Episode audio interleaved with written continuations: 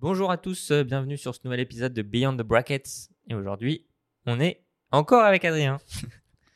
Eh oui, bah, je suis toujours là. hein. C'est- je, vais- je vais la c'est- faire à chaque épisode. Ouais, c'est un peu un running gag euh, sur, euh, sur notre podcast. quoi. C'est ça. C'est drôle. hein. Surtout qu'on le fait à deux, donc bon, pas vraiment de suspense. euh.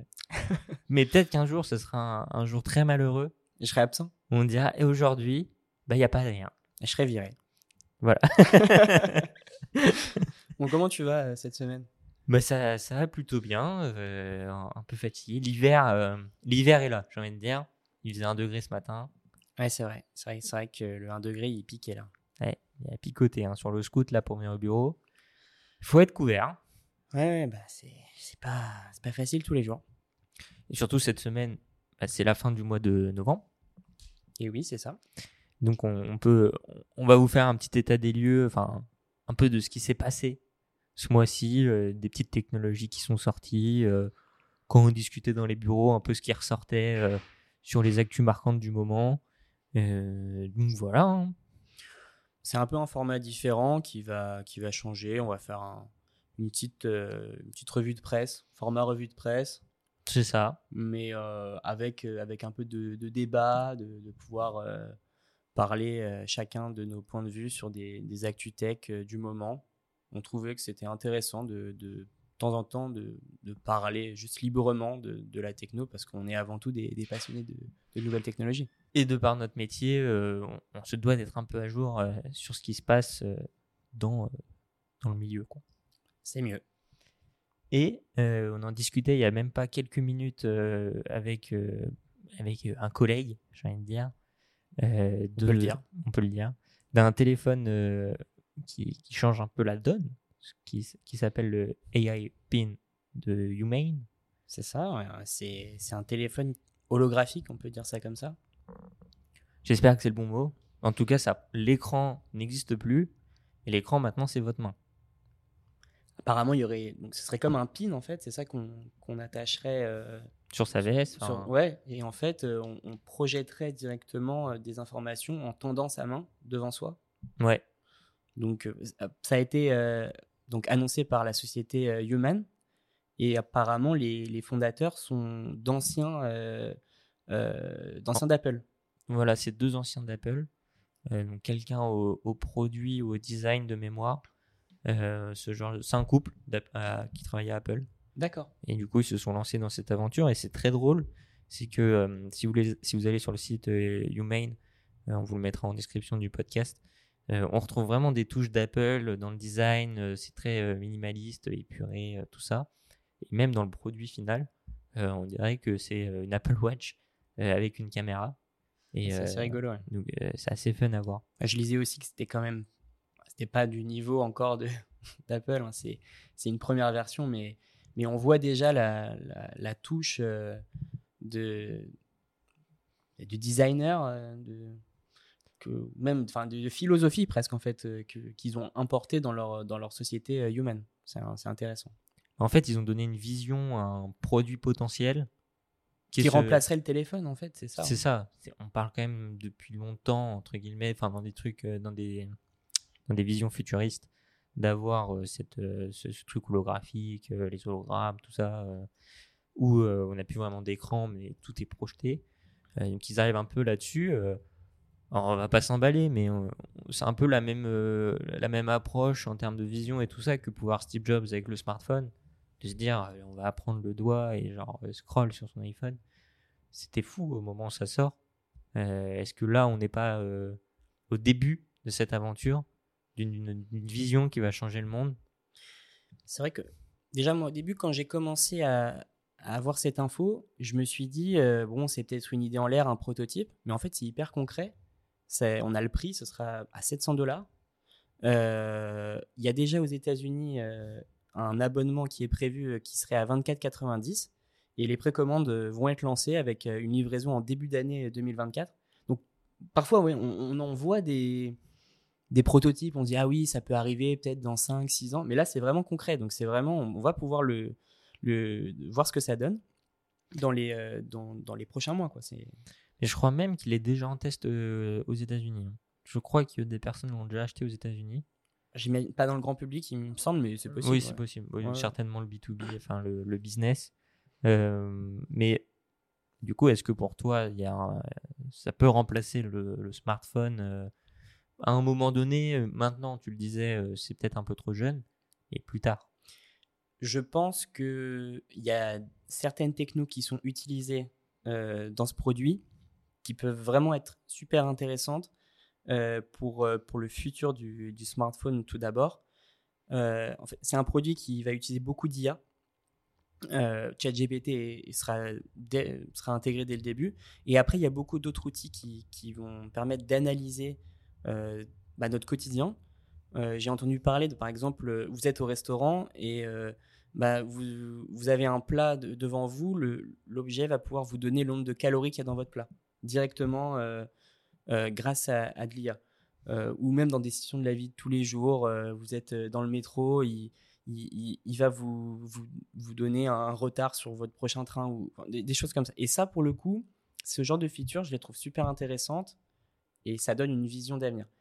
Après, enfin, aujourd'hui, si on veut se faire une vidéo dans le train, bah, on va pas projeter sur sa main pendant 4 heures. Et surtout qu'il n'y a pas d'écran. C'est juste un, c'est juste un, un projecteur holographique. Et, et donc on peut pas en regarder de contenu. Donc je me dis bon, on est quand même, on est quand même dans l'ère du contenu. On va pas s'arrêter. Mhm. euh. Donc j'ai euh, ce côté-là. Puis en même temps, voilà, ils disent, on peut par exemple, on peut envoyer des emails.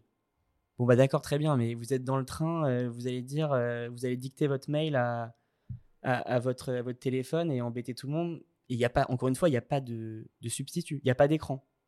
Mm.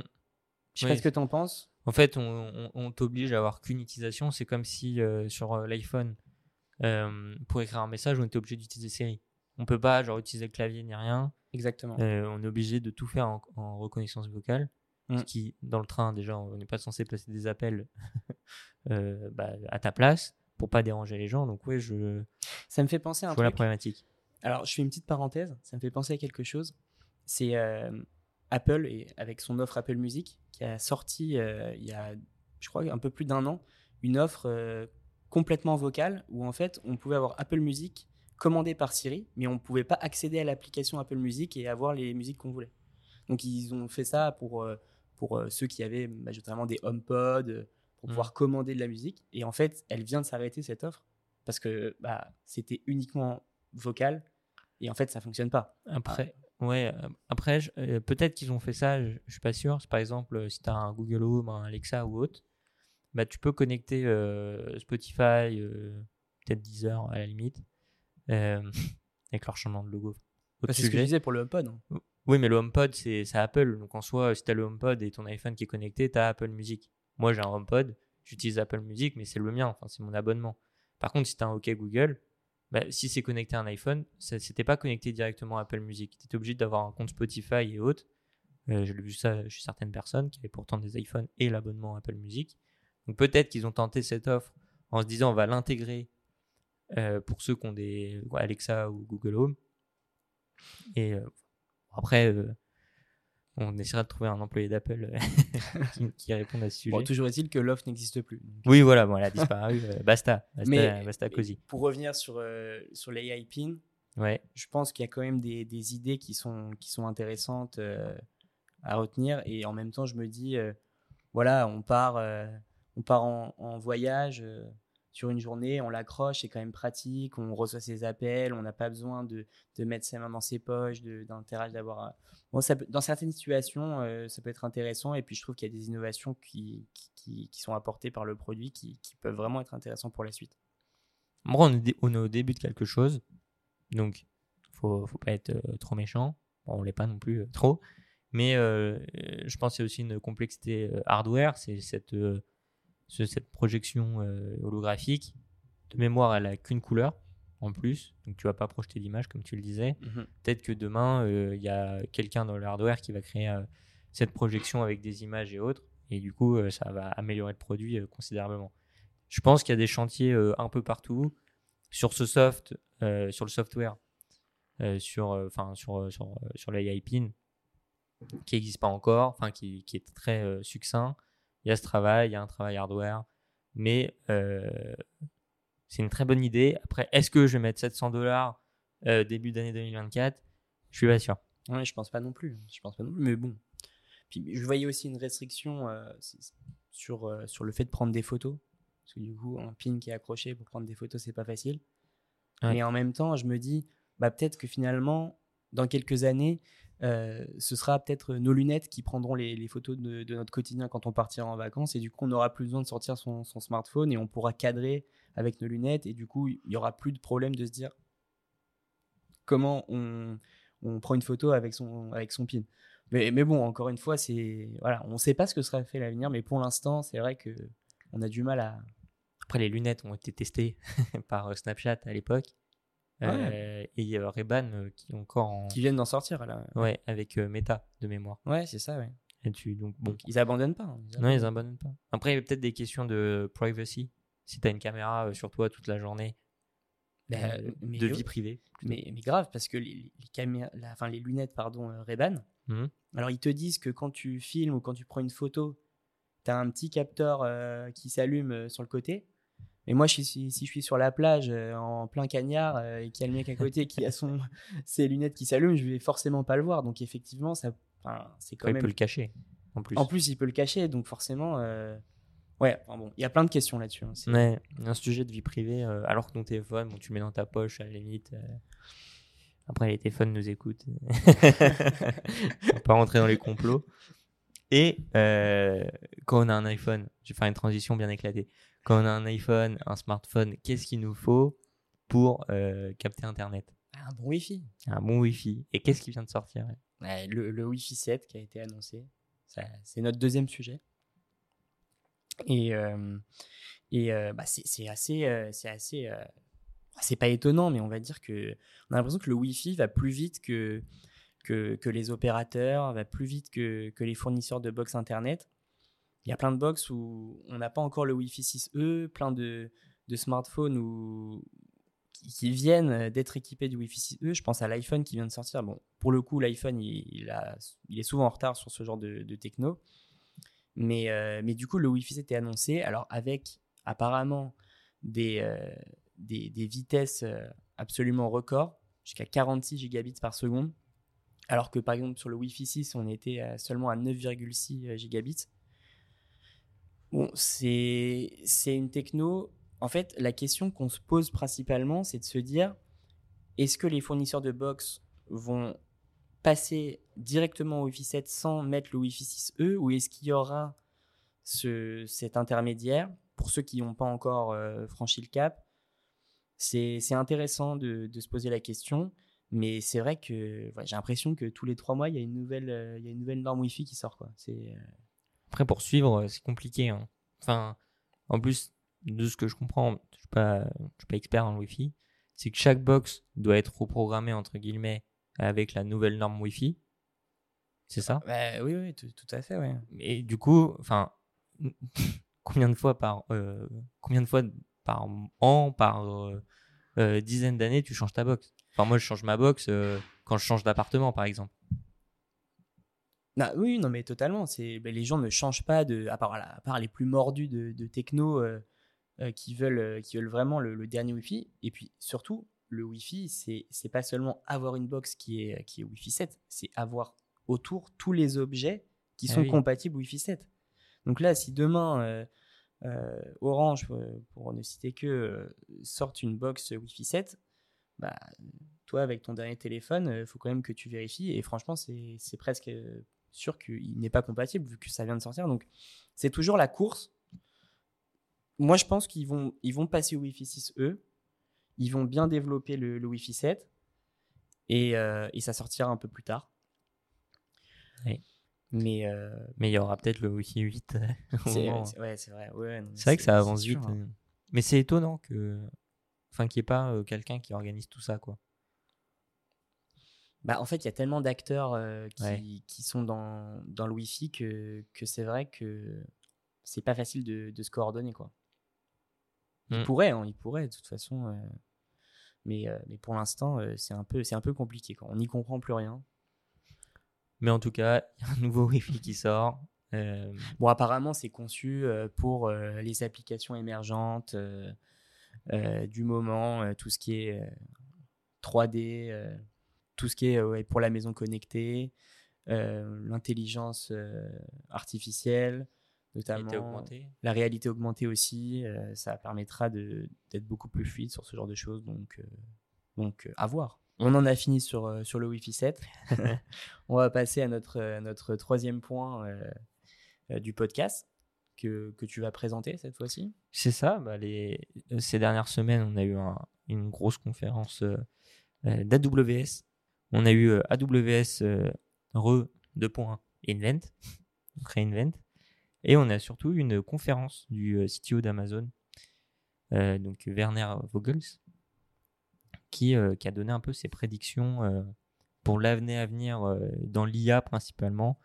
Bon, vous, euh, vous pouvez comprendre qu'en ce moment, le gros sujet d'actualité dans la tech, c'est qu'est-ce qu'on fait avec cette IA, avec l'IA générative, euh, la gestion d'images, euh, l'aide au développement et tout ça. Et euh, bah, Vogels va, dans ce sens et il estime que l'IA générative va améliorer significativement la productivité des développeurs. Donc c'est ce qu'on disait dans le deuxième épisode. Est-ce qu'on pourrait pas être CTO d'Amazon? Peut-être. Parce qu'on est d'accord avec lui. Bon, après, jusque-là, c'est pas non plus euh, C'est révolutionnaire. Mais moi, j'aime bien. Euh, et en gros, il dit, bah, comme on a dit, hein, enfin, c'est ça qui est fou, c'est que ça nous permet de nous libérer, nous développeurs, des tâches répétitives. Mhm. Et surtout, ça nous offre une assistance personnalisée et précise. Et il estime même que ça pourrait être un jour euh, une assistance qui est similaire à celle d'un développeur senior. Donc, j'estime qu'il s'emballe un peu, pour le moment. Pour le moment. Et qu'est-ce qu'il a dit? Il a dit à terme. Oui, c'est ça. C'est qu'au bout d'un moment, ça pourrait être une assistance comme un dev senior. C'est tellement, il y a tellement de surprises. Non, avec, mais c'est vrai hein, sur l'IA que que bon, je pense que j'ai du mal à imaginer que qu'il n'y ait pas la nécessité quand même d'avoir la présence d'un d'un humain, mais mais pourquoi pas qu'elle soit au niveau d'un développeur senior et que du coup en adéquation avec un humain développeur senior, elle puisse euh, vraiment être un complément parfait, pourquoi pas le remplacer on verra. On, on réécoutera le podcast dans, dans quelques années et puis on dira, euh, tu vois, t'avais avais tort, mais bon. Après, Je- il parle je- pas de remplacer quand même. Il, pla- il- ouais, il parle pas de remplacer. Il parle quand même que d'assistance. Ouais, on C'est est. une assistance similaire. Après, un dev senior, on lui, donnera, on lui demandera peut-être autre chose que d'aider les juniors. Ça va peut-être lui faire gagner du temps dans sa journée. Ouais, bah alors pourquoi pas? Je peux être. En vrai, je suis d'accord avec lui. Je pense que juste que ça, ce que ça produit déjà. Non, toi, t'es pas d'accord? Si, si, moi, je suis, je suis d'accord. Euh, après, euh, un dev senior, pour le moment, avec l'IA, en tout cas, moi, de mon usage, j'ai quand même des fonctions euh, juste pour me faire gagner du temps. Je suis plus d'accord avec le fait que ça m'évite des tâches répétitives, Hmm. plus qu'avoir une assistance d'un développeur plus fort que moi qui me dit, genre, non, fais vraiment pas comme ça, fais plus ça parce que blablabla, il y a des arguments. Euh, Ouais. Souvent, c'est des trucs quand même assez basiques. Donc voilà, mais c'est à- il a dit à terme. Donc s'il a dit à terme, c'est que peut-être dans le futur, euh, ça sera mieux. Mm. Et euh, il a abordé un autre sujet que je trouve euh, intéressant, puisqu'on en parle très rarement. Il, il prévoit une ascension de la Femtech. Qu'est-ce que qu'est-ce que c'est la Femtech? C'est le, le soin de santé euh, euh, pour les femmes. Ok. il, il estime ça parce que euh, il va y avoir dans le dans le monde le monde va être stimulé par une réduction de la stigmatisation entourant les soins de santé féminins. C'est ce qu'il dit. Euh, et il envisage même l'utilisation euh, de la médecine personnalisée et précise dans le secteur de la santé féminine. Donc il va quand même un peu plus au-delà de la technologie, mais quand même il base tous ses propos sur la technologie sur l'avancée qu'on fait. De toute façon, c'est, on le voit actuellement, euh, euh, les, grosses entreprises, euh, Apple, Google, elles ont, elles ont un pôle de, sur, la, sur la médecine, sur la santé qui est hyper important. Apple avec ses, Apple Watch, les, suivis de, de, de cycle, hein, puisqu'on parle là des, des femmes notamment, mais même la santé en général, hein, c'est, des, des pôles qui prennent de plus en plus de place. Je crois que même Apple a pour objectif euh, à l'horizon 2050 de devenir une boîte euh, euh, principalement autour de, la santé.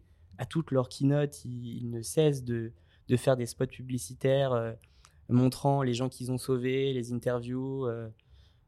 donc c'est ça, ça m'étonne pas qu'il parle de ça dans, dans, dans, dans, sa conférence. Quoi. Tout à fait. En plus, Apple, j'ai fait un truc très terrifiant qui est une, analyse concurrentielle d'Apple dans le secteur de la santé. Mmh et, ouais, ça remonte.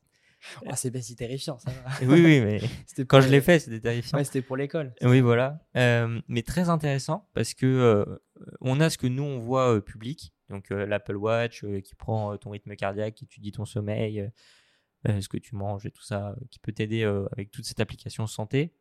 Mais en fin de compte, ils acquièrent pas mal d'entreprises qui ont des blocs encore plus poussés, enfin des blocs, des technologies beaucoup plus poussées que ce qu'on a ça parle même de capteurs pour les diabétiques, euh, les aider là-dessus. Je crois pas que ce soit encore sorti.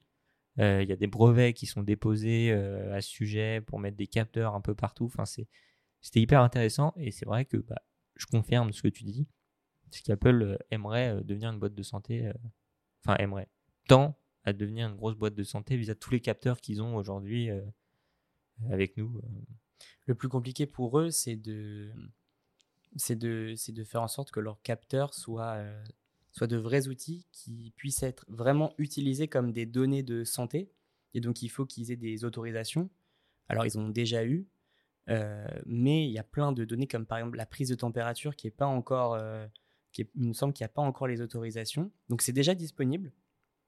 On peut déjà connaître le, son, sa température sur une Apple Watch, mais c'est pas vraiment mis en avant puisque c'est pas encore un moyen vraiment euh, officiel et ils peuvent pas assurer que c'est 100% fiable puisqu'ils n'ont pas eu les autorisations. Donc il y a plein de codés euh, comme ça, même des capteurs euh, sur le diabète. On peut se dire que ça se trouve c'est déjà possible de le faire, mais il manque l'accréditation et c'est qu'une question de temps. Oui, tout à fait. Et ils investissent autant sur le hardware que sur le software avec des applications, etc. Et ça a fait une très belle transition sur ce que dit le CTO d'Amazon, euh, sur le fait que pour lui, euh, il y, a un gros potentiel positif sur la technologie, mais il met en garde quand même contre les défis euh, posés par le cycle d'adoption technologique et l'importance de l'éducation sur les nouvelles techno. Donc, il faut comprendre le pour et le contre. Je le vois comme ça, moi. Qu'est-ce que qu'est-ce que tu en penses sur, sur les paroles de, de ce bon vieux CTO bah, J'en pense que, de toute façon, euh, les nouvelles technologies, de toute façon, hum, souvent elles sont adoptées par, euh, par ceux qui, qui, rentrent dans les secteurs où, où elles arrivent. Mais euh, il y a toujours des gens qui sont réfractaires et qui, qui disent bah non, moi je veux pas. Alors est-ce que moi j'ai envie de croire qu'on est une génération où on va accepter ces nouvelles technologies et on va les les, les, les, faire rentrer dans notre, dans notre quotidien à chaque fois qu'elles sortent. Et en même temps, je me dis pourquoi est-ce qu'on échapperait à, ce côté-là qu'on a un peu tous de, de vouloir se sécuriser euh, avec ce qu'on connaît?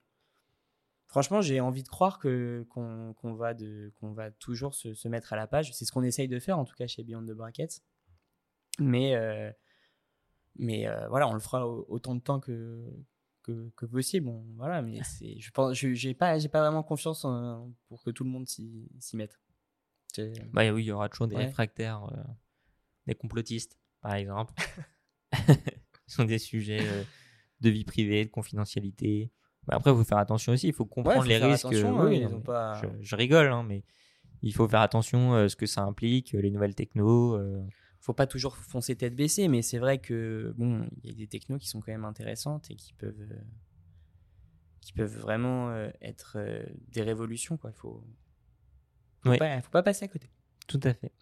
Et avant de passer à OpenAI et euh, ChatGPT, euh, on va parler euh, d'IA générative aussi, parce que Amazon a profité de, sa conférence pour annoncer leur, IA générative d'images, et il prévoit, après évidemment ils n'avaient pas dire le contraire, mais il prévoit quand même d'offrir plus de fonctionnalités que ce qu'on voit aujourd'hui, et qui pourrait, ils vont même à dire que ça pourrait transformer des secteurs euh, avec la création rapide et la personnalisation d'images.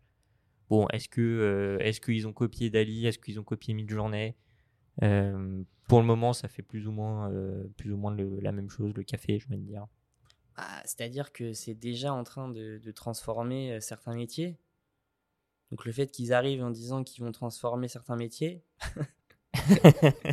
oui, bah, il, il a pas pris de risque hein, dans Ah sa oui, non, c'est conférence. ça. hein, Oui, bah, c'est ça, je trouve qu'il a vraiment pas pris beaucoup de risques, quoi. C'est. Mais bon, Oui, ouais, c'est après. euh, je vais peut-être être maître conférencier, dire ah bon, je pense que l'IA euh, a changé le monde euh, aujourd'hui. Ouais, je rigole évidemment, mais euh, bon. Mais je crois qu'en fait, il dit ça parce qu'il pense ou il prévoit, on sait pas, que l'IA euh, générative d'images d'Amazon sera plus performante que les autres. j'imagine, j'imagine, C'est pour ça qu'il a dit ça. En même temps, il va pas nous dire le contraire. Mais, euh, mais oui, oui, j'imagine qu'il va, il pense aller encore plus loin dans le, dans la création rapide, vraiment la personnalisation des images, euh, avec des prompts toujours plus poussés pour pouvoir vraiment révolutionner des secteurs où, où, où il travaille euh, avec, avec des, du design des images. Bah, laissons la chance au produit. Oui, tout à fait. On va voir ce que ça On donne. verra bien. ouais. Mais ce qui, euh, ce qui serait intéressant, c'est peut-être qu'ils vont le mettre dans AWS, cette IA générative. Et à ce moment-là, peut-être que ça deviendra un service euh, en plus sur lequel on peut s'appuyer en utilisant AWS pour générer des images. Ça part direct dans un bucket S3. Et Pour le coup, euh, ce serait, ça, c'est vrai que ce serait intéressant. Mais euh, il faut, faut voir l'usage. on va continuer à rester connecté, je vais dire. En, en plus, ça fait, la, ça fait la transition avec notre, notre, notre point euh, suivant. On voulait parler un peu de, ChatGPT parce qu'en ce moment, il y a, y a plein d'actu. Et, euh, et euh, ça fait la transition parce que bah, ont intégré il n'y a pas longtemps euh, Dali, qui permet justement, avec un, prompt, de pouvoir générer des, images. Donc, nous, on avait l'habitude chez Beyond the Brackets d'utiliser Midjourney notamment, chez Accelerio aussi, pour faire de la génération d'images. Alors maintenant, ils, ils ont intégré, ils ont intégré Dali. Est-ce que toi, tu l'as utilisé? Est-ce que tu as essayé? Ou est-ce que tu es resté sur Midjourney euh, t'as- C'est euh, oui, je l'ai testé. Euh, pour, euh, pour conclure rapidement, mais j'explique après, je trouve Midjourney beaucoup plus précis que Dali pour le moment. En D'accord tout cas, un Dali connecté à ChatGPT. Euh, sur Midjourney, je fais vraiment des images, j'explique et tout ça, euh, ça rend bien. Sur Accelario, il y a plein d'images faites par IA. On a fait un Pinterest rempli de voitures faites par IA, est très stylé. Et euh, sur ChatGPT, ce que j'ai fait, c'est que comme euh, vous pouvez l'avoir compris, c'est que maintenant l'agence s'appelle Beyond the Brackets et on est en train de retravailler cette image, euh, l'image de marque, etc. Et J'ai besoin de faire de- des moodboards de créatifs de ce que j'avais en tête pour essayer de le faire comprendre aux équipes. Et donc j'ai demandé à ChatGPT avec Dali collé à ça et j'ai pu travailler. Il me faisait des moodboards. bon, faut pas lui demander de la typo parce qu'il a, un- il- enfin, vraiment de l'écriture précise parce qu'il est un peu perdu. Mais en tout cas sur des couleurs, euh, sur des, sur des vibes, euh, sur des univers. Il était pas mauvais pour le coup. Hum, Ok, intéressant pour, euh, pour ce point. Bon, Midjourney a encore un peu d'avenir, du coup, de, de ce- de ce que je comprends, mais euh, Mais ce- Midjourney serait peut-être mon IA générative d'image préférée s'il avait une interface? S'il avait une interface Mhm. et s'il avait une API. Ah oui. Parce que là, Discord, enfin, très Ouais. sympa Discord, c'est cool. Mais des fois, j'ai envie d'intégrer euh, mon mid-journée euh, hop, dans, dans un site où j'appelle des images euh, et ça serait hyper stylé. c'est sûr que ça, ça manque. Moi, Ouais. pour le coup, j'ai beaucoup moins ce côté créatif que toi à, chercher des images. Et alors, en plus, si je dois ouvrir Discord, mon, mon channel, euh, ouais, non, c'est ça, ça fait beaucoup. C'est costaud. C'est un, frein quand même. Ouais. C'est vrai. Et encore, je paye, du coup, j'ai un channel privé. Si tu payes pas, t'es dans le, dans le. Discord. C'est- le oui, mais c'est Discord. pour ça. Oui, moi, je paye pas, bien sûr. Donc, euh, oui, oui, c'est- t'es dans- t'es avec tout le monde. Ouais. Tu te dis, bon, quand est-ce que mon image va arriver euh. Après, tu scrolls pour la retrouver. Oh non, euh, c'est terrible. l'expérience- est, très, est terrible, ouais. Ouais, le- bah, faire ça dans un Discord, c'est quand même spécial. hein, mais bon. Mm. Bon, du coup, euh, sur, sur ChatGPT, bah, ils, ils sont aussi venus avec un, un point, pour le coup, que je trouve encore plus intéressant, qui est celui où euh, ils, ont mis en place ce qu'ils appellent des, GPTs. Donc, en fait, c'est euh, l'IA d'OpenAI, hein, tout simplement, mais que vous allez pouvoir euh, configurer dans une, interface la même que, ChatGPT, mais avec une petite particularité. En fait, vous allez rentrer vos prompts, les infos que vous voulez lui donner, et vous allez pouvoir sauvegarder ce GPTs euh, qui sera déjà pré-prompté, j'ai envie de dire, euh, sur, euh, sur un thème. Alors moi, je l'ai utilisé, par exemple, je me suis fait un, je me suis fait un prompt justement pour le podcast, pour lui demander des idées, des, titres pour les podcasts. Donc je lui ai expliqué tout ce qu'on faisait.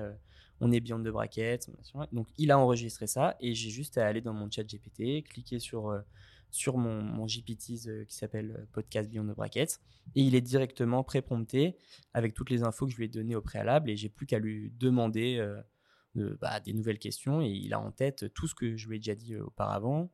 J'en ai fait un aussi en SQL. Voilà, je, l'ai- je, je, lui ai- édité un expert SQL, je lui ai envoyé des requêtes. voilà, donc c'est- c'est c'est pratique en fait pour ce genre de choses.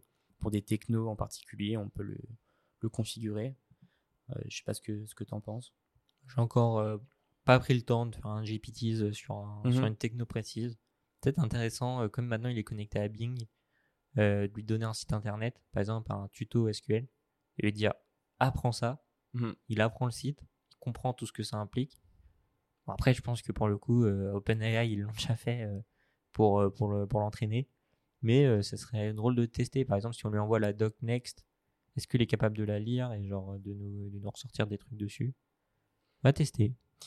Si je m'ennuie, je ferai ça. J'en parlais avec des amis aussi et, et on se disait qu'en fait, pour l'instant, ce qu'on peut faire dans un GPTs, c'est seulement euh, rentrer des prompts qu'il enregistre, mais vous ne touchez jamais, par exemple, au, poids de l'intelligence artificielle. Donc, je rentre un peu dans la technique, mais quand vous faites euh, une IA, euh, en fait, elle apprend euh, en fonction du nombre de poids que vous lui donnez. Donc, euh, pour ChatGPT, c'est notamment le cas, c'est- c'est c'est démentiel. Mais on pourrait se dire, on pourrait l'entraîner encore plus si on pouvait toucher justement à ses poids, par exemple à la dernière couche, et pouvoir lui dire, bah, là, sur cette dernière couche, tu es vraiment spécialisé dans un domaine. Là, ça, ça serait encore plus intéressant. Alors que là, pour l'instant, c'est juste du pré-promptage. On lui, on lui donne des informations, il les sauvegarde, mais on reste quand même sur le, sur le chat GBT classique. C'est comme si on refaisait à chaque fois le, le prompt de début et on n'est pas vraiment dans, la, bah, dans, une, dans un côté où on, on modélise son IA. Et je pense que le jour où on pourra faire ça sur ChatGPT, ça sera encore plus intéressant. Oui. Je suis d'accord avec toi. Donc euh, donc voilà sur ce point. Et euh, Bah, sur fait- ChatGPT, euh, on, on est bon, donc ouais. c'est Bah, ça- encore une fois, ça fait une bonne transition. Mais il est bien fait ce podcast. hein, Ouais, quand même, c'est- Il- je crois qu'il a été travaillé en amont. euh, c'est plutôt cool. Et toujours, euh, toujours. si vous vous intéressez un peu à ce qui se passe dans le monde de la tech, euh, vous avez, enfin, vous avez certainement pas loupé ce qui s'est passé chez OpenAI, donc l'entreprise de, de ChatGPT. Il s'est passé beaucoup de choses chez eux ces derniers temps. On a Sam Altman, le CEO de OpenAI, qui s'est euh, qui s'est retrouvé à la porte Bah, et oui. du jour au lendemain. Bah, son badge ne marchait plus. Euh, il a été viré euh, vers le 20, 20 novembre, 19 novembre, un truc du genre. Je crois, oui. Et il, il a été viré de chez OpenAI. Et ce- c'est très intéressant à étudier, c'est qu'une fois que, euh, qu'il qu'il a été mis à la porte, beaucoup des, des employés, surtout les, les lead développeurs, tous les, toutes les personnes importantes euh, à OpenAI, se sont mis en grève. On dit, bah, si c'est comme ça, euh, on part aussi. Donc, euh, quand même, quand dans ton entreprise, les gens qui tiennent ta techno se disent, on part, vous avez viré la mauvaise personne, on n'est pas d'accord avec votre vision, on veut suivre la vision de Sam Altman, c'est ciao. Parce qu'en fait, il a été débauché par Microsoft après s'être fait, fait virer d'OpenAI. Ouais. Et je, je crois aussi que c'est ça qui a, qui a fait réagir les, les employés d'OpenAI qui ont dit Mais non, mais c'est pas possible. euh, On peut pas, il peut pas partir et comme ça filer, nous filer sous la main alors que c'est quand même la figure de notre, de notre entreprise. quoi. Après, euh, Microsoft a des parts chez OpenAI quand oui, même. oui, voilà. Donc, euh, c'est pour ça que Bing avait ChatGPT en avance, Mhm. etc. Euh, c'est vrai qu'une fois qu'il se fait virer, il se fait tout de suite rembaucher par Microsoft derrière. Et sauf que la philosophie qui allait être mise en place à OpenAI ne convenait pas aux autres développeurs. Ils voulaient travailler pour Sam Altman. Bah, ils se sont dit on part. Au pire, enfin, je suis dans leur tête, hein, j'invente. Au pire, euh, on va, euh, on va travailler pour Microsoft avec euh, avec Sam. Ouais. Donc, euh, donc il y a eu un, un gros rebondissement là-dessus. Ça a fait beaucoup parler parce que c'est la tête de proue hein, d'OpenAI, Sam. Oui, totalement. Et, et du coup, retournement de situation deux jours après, Ils se sont mis en grève. Quoi. ils se sont mis en non, grève. mais ils ont, fait, ils ont fait le coup à la française. quoi. C'est incroyable. Et ils ont réussi. hein. C'est vrai. ils ont fait grève. C'est la ça première fois. C'est excellent. c'est la première fois aux États-Unis que j'en entends parler. Ouais, il y a certainement d'autres Mais cas, évidemment. mais là, des- en fait, c'est une grève, c'est même pas, c'est même pas une grève d'une société, c'est une grève dans, au sein même d'une entreprise. C'est Oui. c'est très fort, quoi. C'est- très fort. Et euh, coup, euh, enfin rebondissement, le 21 novembre, euh, Sam Altman est annoncé de nouveau CEO d'OpenAI. Il est revenu, comeback. Le comeback. Il est revenu, son badge marchait, comme par hasard. Et euh, en fait, je pense que bah, ils ont quand même un peu paniqué euh, le board, hein, parce que c'est le, le board de direction qui a, qui a- qui a mis à pied euh, Sam Altman. Et du coup, bah, il a dû négocier certainement certaines choses, certains départs de personnes, à mon avis. Et quand il est revenu, bah, évidemment, la grève s'est terminée, etc., à son annonce. Et là, récemment, donc, je crois que c'est hier, donc le 29 novembre, ils, euh, ils ont annoncé qu'il y allait avoir plus de personnes de Microsoft au sein du board euh, de direction, parce qu'il y a aussi tout un... De, ce que j'ai entendu et de ce que j'ai lu, c'est que Sam Altman est quand même assez euh, pro Microsoft, qui est un investisseur important, alors que dans les, apparemment dans les bureaux, il y en a qui veulent plus que OpenAI reste indépendant. Du coup, il y a une petite bataille interne là-dessus. Et euh, bah là, pour le coup, Sam Altman a l'air d'avoir pas mal gagné cette bataille. Donc, euh, donc voilà, mais gros rebondissement, c'est assez ouf de voir ça dans un géant de la tech et ChatGPT actuellement. Une entreprise on- qui, qui, va, qui va si bien euh, d'un point de vue extérieur. Ouais. Et il se passe ce genre de choses, c'est c'est- dingue en vrai. C'est le patron qui part, qui revient, qui, Qui se fait virer. ouais, qui se fait virer, qui, qui va dans une autre boîte, qui, bon, qui est partenaire, enfin qui, qui a été racheté. euh, Enfin, ouais, qui, est- euh, qui a, qui oui, a des parts. qui a des euh, parts, mais bon, quand Oui. même, c'est quand même exceptionnel. Et puis finalement, qui fait un comeback, bah, c'est euh, C'est assez fou. c'est assez fou. ouais. Ça a dû se passer en 2-3 soirées euh, autour de d'une petite boisson. Ils sont fait, euh, bon, en fait, euh, on va pas te virer parce que c'est la galère, il n'y a plus personne qui bosse. En vrai, l'ambiance qu'il doit y avoir, je suis pas sûr qu'elle est bonne avec tout le monde. hein. Bah là, quand il est revenu, je pense qu'il a dû se débarrasser des Mm. gens qui l'ont viré. Mon qui m'a pas soutenu ici. Il a fait une réunion. Qui n'a pas fait grève ici. il a noté les noms. Donc voilà, donc euh, voilà un peu le tour de ce qui s'est passé euh, ces derniers temps. Il faut surtout pas oublier en décembre l'annonce de GTA 6, euh, ce côté gaming un peu. Non, l'annonce du trailer. La- GTA oui, 6, c'est le trailer, oui, je me suis emballé. C'est l'annonce du trailer de GTA 6 qui va arriver et Mhm. c'est comme une éclipse.